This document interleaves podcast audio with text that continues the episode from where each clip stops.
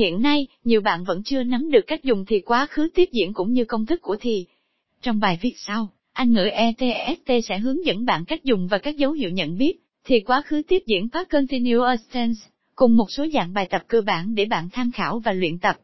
Mong rằng với những chia sẻ trên bạn đã nắm được những kiến thức cơ bản về thì quá khứ tiếp diễn.